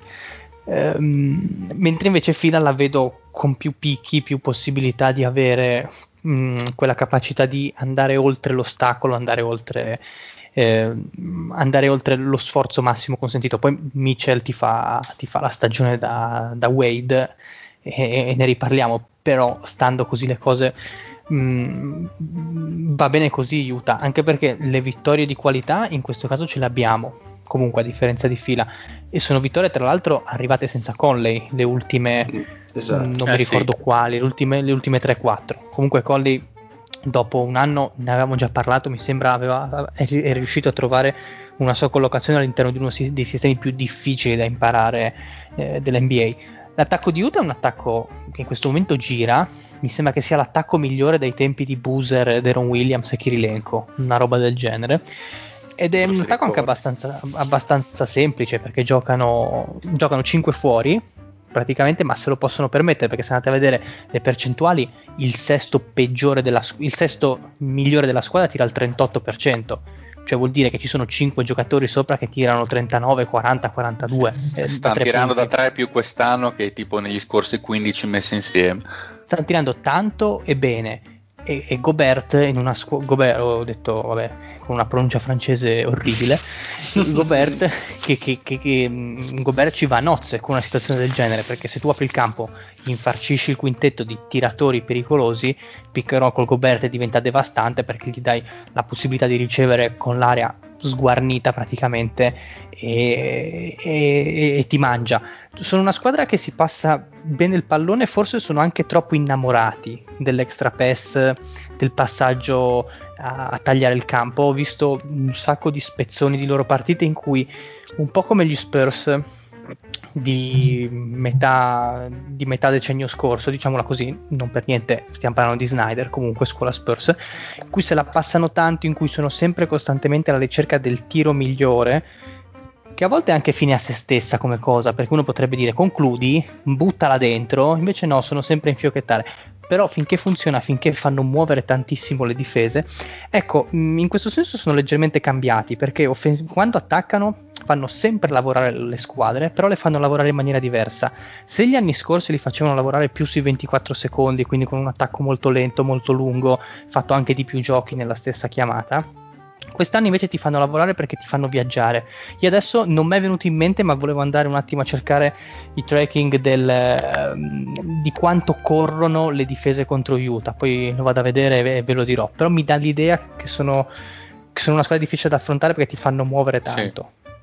E che comunque è una squadra che anche nei titolari riesce comunque a mantenere eh, dei minutaggi relativamente bassi perché comunque nessuno gioca più di 30-32 minuti e, e i cambi che apparentemente potrebbero essere, eh, ne avevamo anche accennato un pochino la, la, la pecca di questa, di questa, squadra, perché comunque il livello non è, non è, altissimo, avevamo dato per bollito Ingels, invece sta fa, comunque facendo il suo, Clarkson sta facendo una stagione al di sopra delle righe, riescono comunque a mantenere competitiva la squadra. Eh, Gobert sta giocando 4-5 minuti meno dello scorso anno, eh, eppure eh, che forse in, ottica 72 partite in meno tempo probabilmente è, è, un'ottica anche abbastanza intelligente e ragionata, però comunque sta dando, sta dando i suoi frutti. Quindi eh, è una squadra che, che, che, sta sorprendendo comunque. Che, che, che, messa, che è messa in campo con intelligenza. Siete tutti d'accordo con la visione di Lorenzo riguardo ai playoff? Quindi siete più... No, no, abbastanza d'accordo, a meno che Donovan Mitchell non faccia un altro passo in avanti. Difficile, certo bisogna dire che l'anno scorso è letteralmente esploso. Ha fatto una serie di playoff contro Denver che era fuori dalla grazia del Signore. Certo, contro quella difesa era anche più possibile farla. Hm perché non c'era, non c'era neanche Gary Harris quando si sono affrontati. Quindi stiamo, stiamo, a vedere, certo, per arrivare veramente alle altissime sfere servirebbe un simile Dwayne Wade, vediamo se riuscirà a esserlo. Di sicuro sono stra stra stra stra stra profondi perché hanno 7-8 giocatori veramente, veramente veri che sono cioè, secondo me Favors è uno dei migliori cambi del centro dell'NBA, forse il miglior cambio del centro dell'NBA. Bravo, avevo dimenticato, giusto. Del tanto bistrattato Favors dal Pat, che come dicevo no, anche nella scorsa, nella scorsa puntata gli dà una dimensione diversa, è un po'... Beh, è tornato il pick and roll con Ingles, mi permetto di aggiungere. Il pick and pop, anzi. Il pick and pop anche. Beh, anche il roll e pop, giusto, giusto, pick and pop. Però si, si trovano loro, Ingles è contentissimo di averlo ritrovato. Sì, sì. Cioè è un po' l'altra faccia di Gobert, sono la faccia della stessa medaglia, mentre Gobert ti violenta al ferro sì. nella restricted area, eh, Favors, Favors anche tira dalla media. Mm. Esatto, ti dà molta più esatto. dimensione esterna, che gli va benissimo. Eh. Cioè, quindi... Madonna. E difensivamente è, anche perché sta tirando bene, eh. sta tirando bene Favors, veramente bene. Sì, sì, sì, sì. E poi una squadra che... Sì. Eh, Dile? No, no, no, eh, Pat eh, stava dicendo qualcosa, scusate. Ah no, no, dicevo che non li sottovaluterei per i playoff. L'anno scorso sono usciti in maniera un po' rocambolesca, un po' come i Clippers, poi eccetera eccetera. E I Nuggets sono avanzati, avanzati, avanzati in maniera rocambolesca loro stessi, un po' una situazione un po' particolare l'anno scorso, non li sottovaluterei. Però ogni anno ai playoff ce n'è, ogni anno ai playoff ce n'hanno sempre una ce n'hanno sempre uno, o scampano nella maniera rocambolesca, o ti fanno le serie con Houston in cui non ingranano, non ci azzecca niente, cioè non lo so, non lo so, è proprio una questione di che gli manca sempre il centesimo. Ah, eh, e onestamente eh, non andrei neanche a toccare sta squadra perché com- come la migliori secondo me è perfetta così. Il problema è che ci sono altre squadre più forti. Ma scusate. molto bene nel senso in attacco sono migliorati molto rispetto agli anni passati quindi, non so, io gli, da, gli darei il, il, dubbio che quest'anno possa essere il loro anno per fare bene finalmente. Non è Ma... più chi aiuta, ecco, offensivamente parlando, come hai detto anche tu, poi Lorenzo. E mio marito cosa, cosa ne dice? morto. È Mi ha morto. distrutto. Olindo è morto. Sono qui, Ah, sono qui, scusate, stavo parlando con, eh, con il microfono spento, però eh, mi ero perso un attimo che stavo rollando. Quindi stavo parlando. Stavi rollando a canestro. Esatto, no, a parte gli scherzi, la domanda per me qual è? Vi ho seguito su Utah e Philadelphia, però non ho capito qual è la No, domanda. nel per me. senso, no, tu Utah come, come la vedi a parte le canne? No, allora, eh, è una squadra che stavo appunto pensando. Eh, Vedi che sta morendo. no, era, La domanda era che- ma che Marisla o altre? Riz d'Argento. Grandissimo. Niente, basta, ho finito la domanda, vai avanti. Poz, scusa il disturbo. No, L'Inter diciamo- dovrebbe, dovrebbe provare a rendere questo, questo sistema la sua, insomma, la sua, tra virgolette, eh, non so come dire, quello che le fa colmare il gap di non avere la star.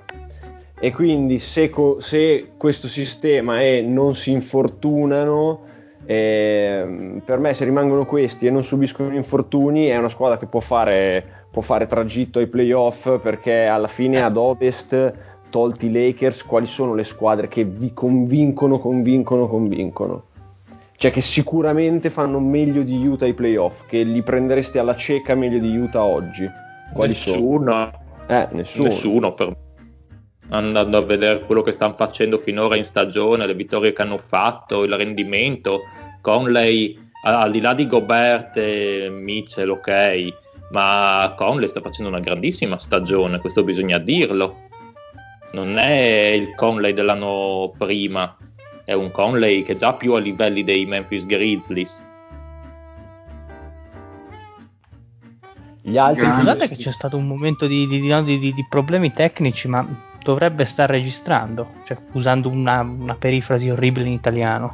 Dice così, no, volevo chiedere, gli altri, cioè nel senso, alla fine Clippers e Denver vi convincono così tanto? Eh, cioè nel senso, quali sono le squadre che secondo voi potrebbero interrompere in fretta il cammino di Utah tolti i Lakers? Non Denver in questo momento. Mm, esatto. Io Denver avevo grosse aspettative, almeno per Anche la io. regular season, invece... Pensavo no, dicessi fanno- Portland. Vabbè che Porter Junior è tornato completamente dilaniato dal, dal Covid, secondo me. Cioè, c'ha, c'ha tipo i polmoni di mia madre dopo 50 anni di fumo. Quindi, quindi, i polmoni, quindi i polmoni del post. Vecchia gloria, no, no, vecchia gloria. la- i polmoni dell'Eddie. no, no, la, Gran- grande, grande compagno. La mamma di Fede è un OG a cui va tutto il rispetto della nuova Tutto- generation. Eh, le- ne faceva due insieme al Sì, sì. tempo, nei grandi OG. anni 70. Eh, Solo rispetto, solo rispetto. E, ehm, che cosa volevo dire? Che Se vedi qualcuno oltre qualcuno che possa impensierire i Lakers. No, no, ah, no, i, i Lakers in questo momento, i Clippers. Utah non lo so, secondo me manca qualcosa perché eh, secondo me fanno fatica a contenere quel, quel duo. Hanno, tro- hanno più armi i, i Lakers rispetto ai Jazz, secondo me, oltre a due superstar vere, ma vere, e Utah bisogna vedere se ne ha una. Con gli altri ne hanno due. Poi i Clippers hanno anche, hanno anche una superstar in panchina. hanno Drummond Messo- Mm. vestito da vestito street perché gli hanno detto di trattarlo No, magari, magari poi ne parliamo dei Clippers, però comunque qualcosa avevamo già accennato. Sono. so- sono meno fricchettoni, ecco, forse, però. va Ecco, bene. Beh, se la tirano lievemente meno se la tirano No, meno non li, ho, non, li pre- non- non- li ho preparati, quindi non, Li pre- parlo. sappiamo già di cosa parlare le prossime volte Esatto, esatto. E, Dile, altre domande o facciamo parlare il nostro caro Lindo? Ma eh, se avete finito le considerazioni su Utah, direi che si può andare con eh, uno sguardo alle NCAA. Cosa dite? Avete Benissimo. altre considerazioni da fare? No, no, no, va bene, va bene. Bellini, guardate i Jets che non sono magari noiosi e, e, mm, puntigliosi come gli anni scorsi, sono un po' più freschi. Se avete occasione. Sì, esatto, con- concordo. Secondo me Aspetto perché mh, nella domanda del Poz comunque c'è una considerazione da fare che questa stagione si sta facendo vedere che mh, determinate squadre eh, potevano essere diciamo delle contender interessanti alla fine sono un pochino comunque sotto traccia per i primi c'è Denver e Clippers io attendo di vedere le playoff per vedere se veramente quei due mettono la marcia in più che è attesa dall'anno scorso. Secondo me cambia la mentalità lì poi staremo a vedere ecco. È l'unica sono tre squadre Lakers Clippers eh, Utah che la, se la possono anche giocare ecco perché no sono positivo io verso i Jazz comunque. Si stanno dimostrando molto solidi. Senza Uh, gli Spurs di lei, ovviamente. boh ma sono stramorti gli Spurs dai. Che, bello, che Eh, dai, non che gli Spurs caccino fuori i Phoenix. Sarebbe una bellissima puntata. Sì, sarebbe splendida. Do, do ragione al Pat, sarebbe meraviglioso. Una bellissima storia di sport. Sai, magari, magari con, eh, con una serie di Aldridge da 20 e 15 e via. Sì, sì. Eh, me l'aspetto io sta cosa qua che abbiamo sbattuti fuori dagli Spurs sì, anch'io me l'aspetto. Eh, Al, al primo turno, tipo una cosa del genere. Sì, sì, sì, sì, dai. Sarà una bella puntata quella lì, molto Ma è interessante. dura beccarsi al primo turno, mi sa, eh, però. Eh, ho paura anch'io per Eh. come stanno le cose. Cioè, Ma devono noi, arrivare quarti e quinti. ovviamente.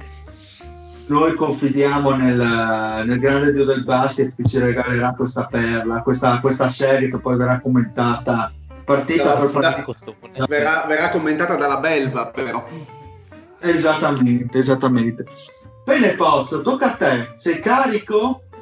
Hai Ah, allora, se, se Eh, si parla di NCAA, io sono sempre, penso, uno dei top 10 carichi nel mondo, cioè una delle cose che proprio Fantastico. mi carica di brutto, quindi no, Allora- questo allora, vi ringrazio. Partiamo anzi. dal presupposto che siamo totalmente ignoranti della stagione in corso, quindi trattaci come, come tali.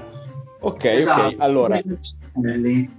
La stagione in corso è eh, intanto sicuramente, cioè, doverosa parentesi, stra ehm, modificata dal Covid, nel senso il Covid eh, fa, fa risu- fa dei risultati e delle classifiche davvero strane, tipo in una conference, Big 12, una delle più importanti, Baylor è prima in battuta 9-0, Kansas è terza con lo stesso numero di vittorie, solo che Kansas ha giocato 14 partite, quindi ne ha perse 5, ma ha vinto lo stesso numero di partite della prima in classifica, che però ne ha giocate 9 e 9 ne ha vinte. E Baylor insieme a Gonzaga, che è la prima del ranking, Baylor è la seconda, sono le due squadre imbattute che eh, diciamo per gli appassionati del college forse è vent'anni che non si vede un dominio così scontato di due squadre. Forse l'anno che mh, UConn vinse il primo titolo contro Duke, quindi 98.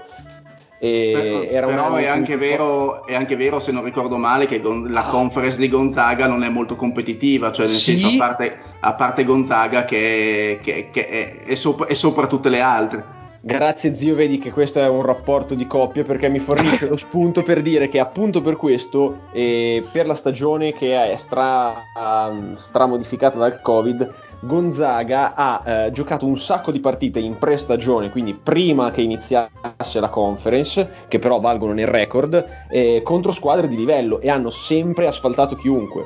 E per cui è vero quello che dici, sicuramente una volta che arrivati in conference non perdono, eh, però quest'anno eh, sono effettivamente la squadra migliore. Sono lunghissimi e per introdurre insomma un argomento che può essere anche poi di interesse per chi segue l'NBA, hanno uno dei giocatori che attenta alla first pick perché hanno Jalen Suggs che è questo playmaker eh, primary ball handler che è stato mister penso Minnesota adesso se non ricordo male sia nel football che nel basket e si Mm. vede per come gioca, è strafisico, usa stra i contatti, eh, non ha- era un super quarterback, non ha paura a fare dei passaggi tutto campo, è super creativo con la palla e soprattutto eh, nelle partite di inizio stagione, quando bisognava mettere la freccia e andare via, eh, era lui che si occupava insomma di, di mettere la distanza. Quando lui decideva che bisognava vincere le partite, lui le vince.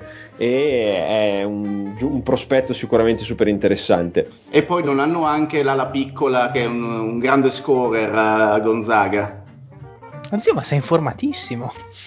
Allora, eh, quando, si tratta, quando, si tratta, di prospetti da scegliere al draft, sai che mi attivo, caro co-owner. Allora, eh, nel senso, come cioè, gli altri due che segnano tanto sono Kispert e Tim. Es- esatto, e, Kispert.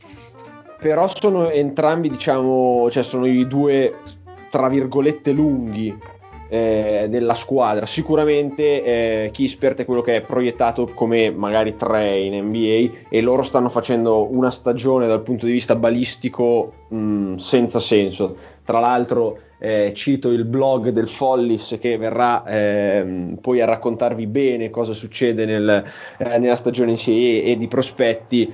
Ehm, loro con il, con il loro account stanno facendo una, una sorta di eh, insomma recap abbastanza dettagliato di quello che succede durante le notti e quant'altro. Tant'è vero che una volta hanno scritto tipo prestazione ballistica allucinante eh, riferita a Gonzaga che sta avendo una stagione incredibile e questa cosa è rimbalzata anche in America perché è piaciuta la, la frase prestazione ballistica allucinante. Questo giusto per, per e, e non l'hanno Gonzaga... capita ovviamente.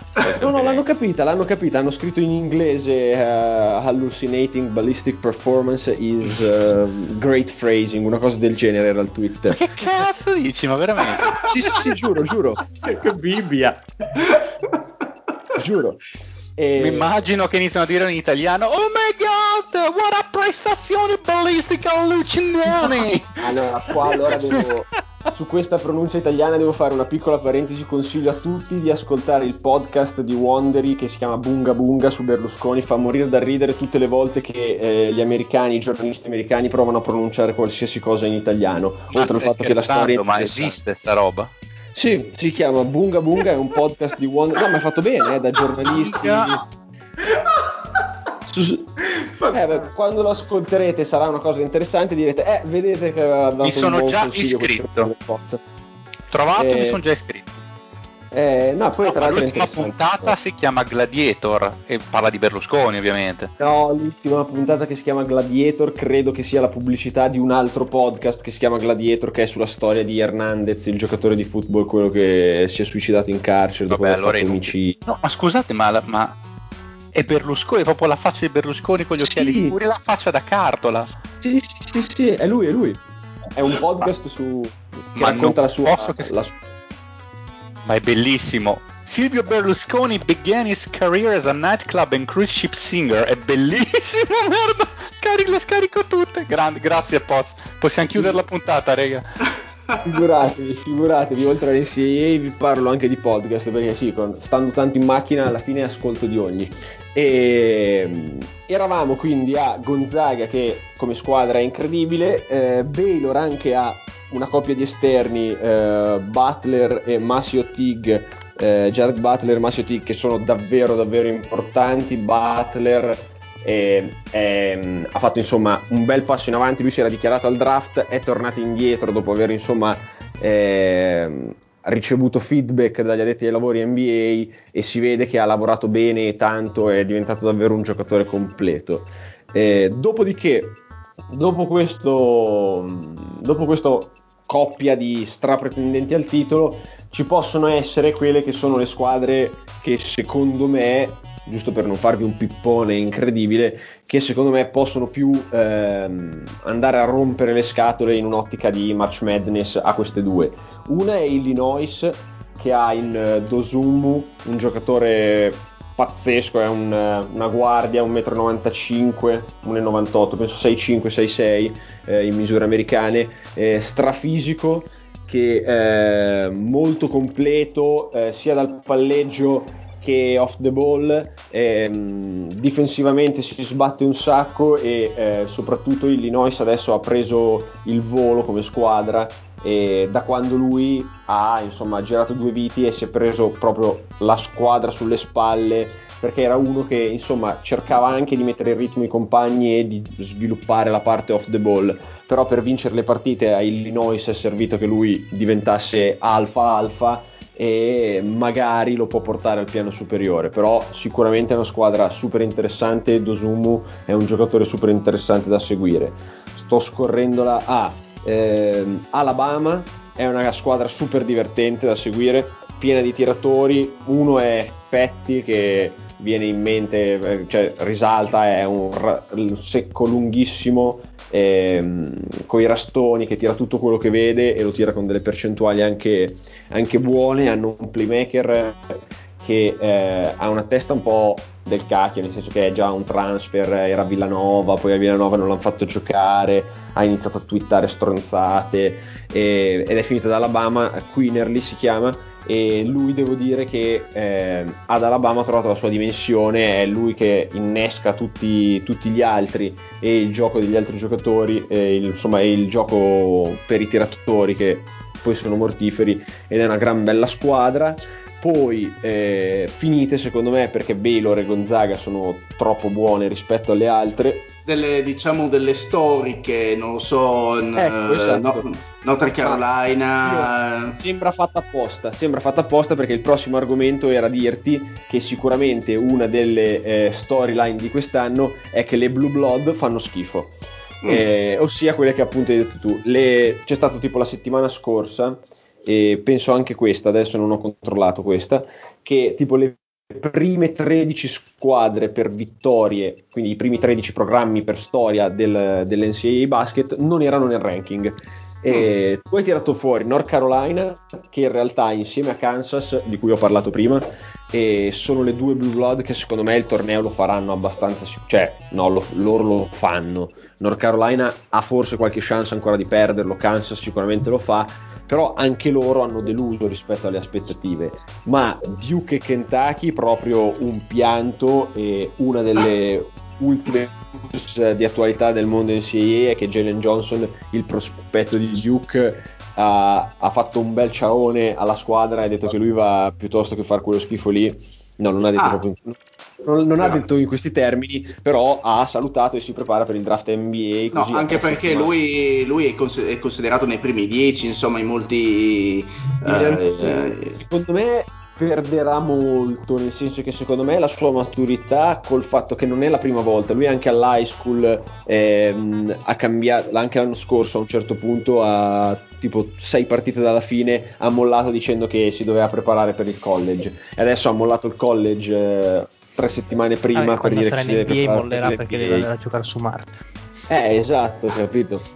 Alla fine Ma ehm, invece di eh, Kate Cunningham, visto che è considerato da molti come la prima scelta assoluta, l'hai visto giocare? Ci puoi dire qualcosa? Sì. Allora, cioè, eh, è buono o non è buono? Allora, Kate Cunningham è buono come il pane. È un creatore di gioco di 2 metri e 1, 2 metri e 3 poi sapete che con le altezze gli americani sono molto no, libertini. Eh, come Lorenzo insegna anche è sempre noi, un 2-10. Anche noi. anche, no, no, cos'è un 6,5? Un 6,5 un 6 che sono più o meno 210 cm. No, no, ah, lui, lui, è di più, penso 6,7, 6,8. Ah, ha le misure di Lamelo. È super, esatto, alle misure, alle, alle misure di Lamelo. Alle misure di Lamelo. Come giocatori non so, cioè sono paragonabili forse come ruolo perché Kate Cunningham probabilmente eh, anche, cioè, avrà la palla in mano anche in NBA. È sicuramente un giocatore che fa venire l'acquolina in bocca perché ha tutto, ha, ehm, insomma, ha tutto dal punto di vista sia tecnico che mentale, si prende le responsabilità, tira da fuori, tira, ehm, è molto fisico, è un super atleta. Ma scusa Lui... se ti interrompo, um, nel senso questi eh, ottimi prospetti spesso sono collocati, o no, non sempre, però qualcosa sono collocati magari in... Uh, ehm, in college dove, sono, ehm, dove sembra, sembra, essere apposta, messi lì apposta per emergere, no? quindi eh, dove magari sono gli unici attori principali del, del, roster e quindi ovviamente le statistiche lievitano eh, in maniera naturale. È anche il caso di Kate Cunningham oppure no. la sua squadra è abbastanza competitiva da, far, da rendere reali le statistiche? Allora, cioè, questa doma- cioè, rispondere direttamente a questa domanda, sì, nel senso che la squadra è competitiva e rende reali le sue statistiche. Sì, parliamo di Oklahoma State, no? In Oklahoma. State è, è competitiva, è competitiva, è squadra che secondo me farà il torneo, deve, insomma, non deve suicidarsi in queste ultime settimane, però eh, la Big 12 quest'anno è sicuramente la, scu- la conference che ha più talento eh, in alto. Per Big 12 si intende quindi Baylor, Oklahoma, Kansas, ehm, appunto Oklahoma State, eh, poi c'è un'altra che sta facendo molto bene, West Virginia e Texas e Texas Tech. Eh, sono tutte squadre che ehm, in generale molto molto atletiche e hanno dei prospettoni eh, non dal punto di vista NBA ma eh, dal punto di vista fisico sono, è una conference che ha proprio degli atleti eh, di livello molto alto quest'anno Kate Cunningham ha appunto per quello oltre alla sua squadra che rende vere le statistiche una squadra competitiva e anche dei compagni insomma di buon livello eh, gioca nella conference più forte Mm, quindi ok. eh, è molto molto messo alla prova sono molto eh, suggestive le, le sue statistiche le sue prestazioni al college per quello che potrebbe essere in futuro. Un altro super prospetto è Evan Mobley che lui invece potrebbe avere eh, potrebbe essere inflazionato da squadra imbarazzante in una conference che eh, no scusate squadra che sta andando normale in una conference imbarazzante per cui lui eh, è molto eh, insomma attraente come prospetto un- si tratta di un lungo eh, con mano da fuori ottimi istinti difensivi e, mh, è un- il prototipo del lungo no- moderno che può tirare da tre punti a mano morbidissima può mettere la palla per terra ma è un super rim protector ad- ed è davvero molto interessante dal punto di vista degli, degli istinti difensivi. Quello che eh, fa venire insomma i punti di domanda dovuti alla, alla squadra, a me, è che non mi sembra uno che abbia voglia di prendersi delle responsabilità in attacco. Mi sembra uno che eh, va- è contento di fare il secondo terzo, però mh, si vedrà insomma questo. Diciamo che se, cioè, libero sono andato abbastanza, nel senso che non ho altro da aggiungere. Se poi avete delle domande da fare, No, me- due domande avrei, nel senso, eh, se c'è qualche altro giocatore che ti ha particolarmente sorpreso, poi decidi tu in base a quali parametri, e, e poi la Mass Madness verrà fatta diciamo alla classica maniera o il Covid ha condizionato anche lo svolgimento, condizionerà anche lo svolgimento del torneo? Allora, eh, giocatore che mi ha sorpreso, devo dire la verità, Mac McClung, eh, che è- era questa internet. Era una inter- internet sensation di- è un esterno di Texas Tech, eh, un americano bianco, eh, che ehm, diciamo era questa internet sensation strapompata da un account overtime che va molto negli Stati Uniti, eh, perché è un super mega atleta, cioè nel senso saltava la gente all'high school.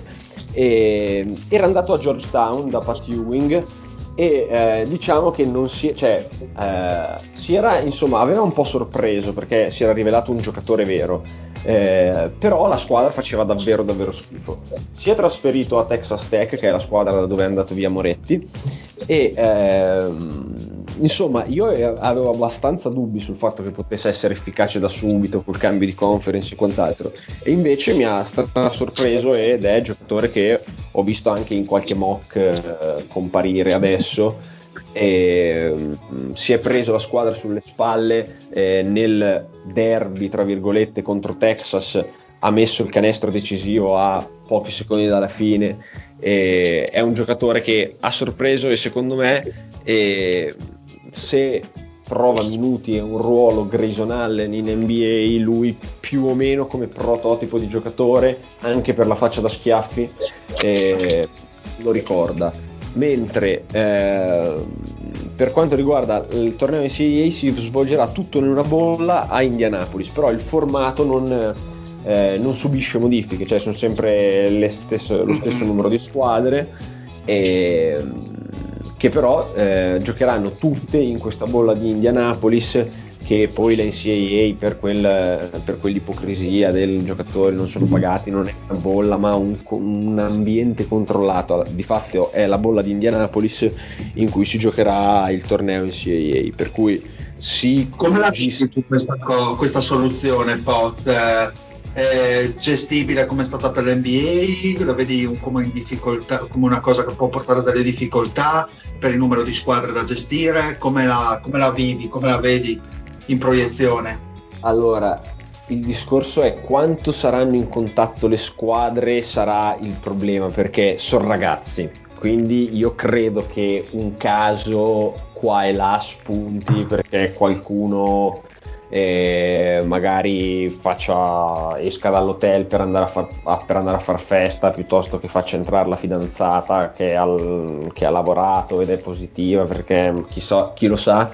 E per cui dal punto di vista di eh, andrà liscia come l'NBA non credo. Il numero di squadre è maggiore e sono ragazzi per cui sotto questo punto di vista ho un po' più di timore eh, da un altro punto di vista penso che logisticamente comunque a Indianapolis e dintorni ci sono diversi palazzetti, diversi alberghi, eh, per cui non credo che poi tutta, eh, insomma, tutto il torneo sia a repentaglio. Penso che nonostante questo ambiente controllato, questa bolla, ci sia comunque un forte rischio che qualche squadra salti non perché perda, ma perché viene trovato positivo un tot di giocatori e per tracciamento gli altri non possono giocare quindi perdono la partita a tavolino. Questo non ti dico che lo ritengo sicuro, però ho forte paura che succeda almeno in un caso.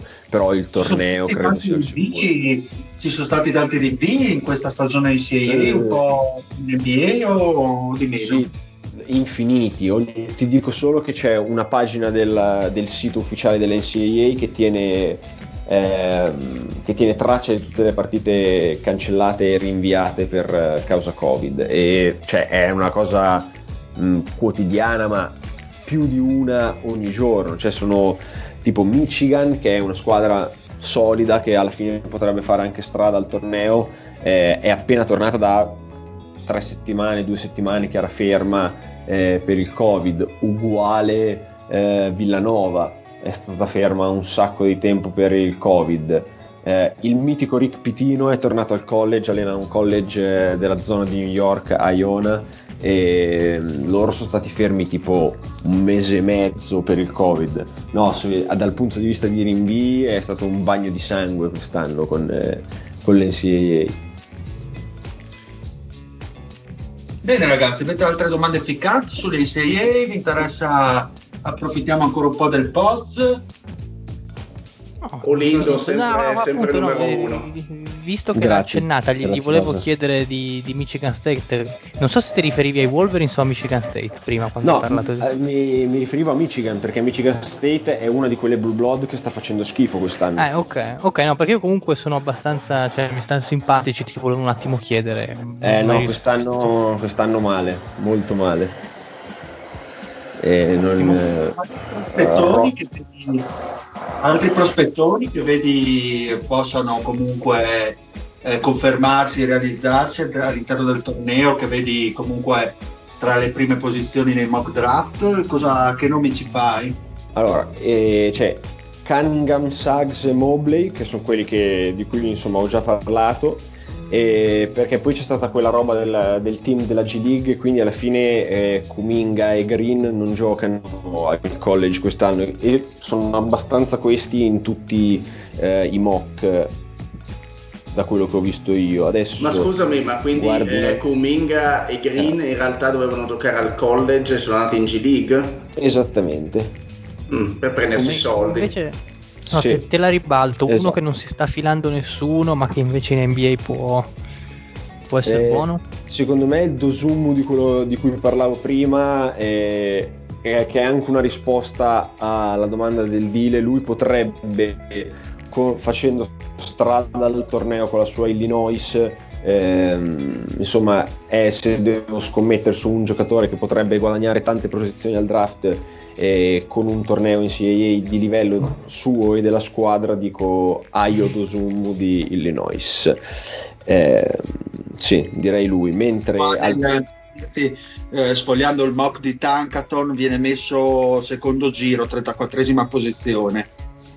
Esatto, secondo me lui può finire bordo lottery se non lottery, perché secondo me è molto molto buono. Io mi espongo su, su Ayo Dosumu. No, dicevo un altro prospetto di, ehm, di livello molto, che mi è piaciuto molto come giocatore, però non so quanto possa eh, incidere a livello NBA, eh, ma è un giocatore davvero particolare perché è un torello, un 6-9 che gioca con la palla in mano, però può giocare anche 4 ed è Scotty Barnes di Florida State. Lui è un giocatore che a me proprio piace molto vedere giocare come il Dosumu, eh, però non capisco sinceramente quale possa essere. È vero che lui è un twinner di quelli che adesso piacciono in NBA, eh, tra 3 e 4, però non riesco a capire se eh, ha effettivamente potenziale da superstar o può essere solo un bel giocatore di contorno. Però lui è, è un altro prospetto che se devo tirare fuori un nome tiro fuori Scotty Barnes di Florida State. Bene. Bene. Perfetto, ottimo, grande, grande Poz, hai fatto un'ottima incursione, insomma. Grazie ragazzi, beh, esatto, grazie intanto perché tanto mi avete fatto parlare di una cosa che a me piace guardare e quant'altro, poi è un, un antipasto, eh, cioè nel senso vi ho dato giusto delle cose. Sono sicuro che il follis vi s- sarà ancora più ficcante e ancora più preciso. Ah, su, questo ne du- su questo ne dubito comunque. Ma in realtà... se, se gli vogliamo, scusa, se gli vogliamo chiedere di Atlantia, di tutto sicuramente. Esatto, ma io gli chiedo di, di- di draghi, di spread, di robe alla fine. Chiamo invitato perché così gli diciamo col cazzo che ti facciamo parlare di college, di parlarci solo di alta esatto, esatto, esatto. che tanto a parlare di college sono bravi in tanti. Però le basi che c'ha lui per l'alta finanza non ce l'ha nessuno. Esatto, bene, quindi direi di andare ai saluti. Ciao Fede, Bella rega, sto bellissimo approfittare del Poz. ciao zio, Un saluto a tutti, soprattutto al buon eh, McClang citato dal Poz. un saluto al Pat, Ciao, ciao. È finito prima di iniziare.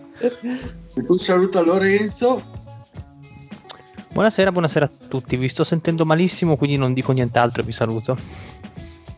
ultimo ma non ultimo nella vita, ovvero il Poz, grande ospite. Grazie, dire, grazie ragazzi, buonasera a tutti. Perfetto, e un saluto anche dal Dile e alla prochaine. Uh, yeah.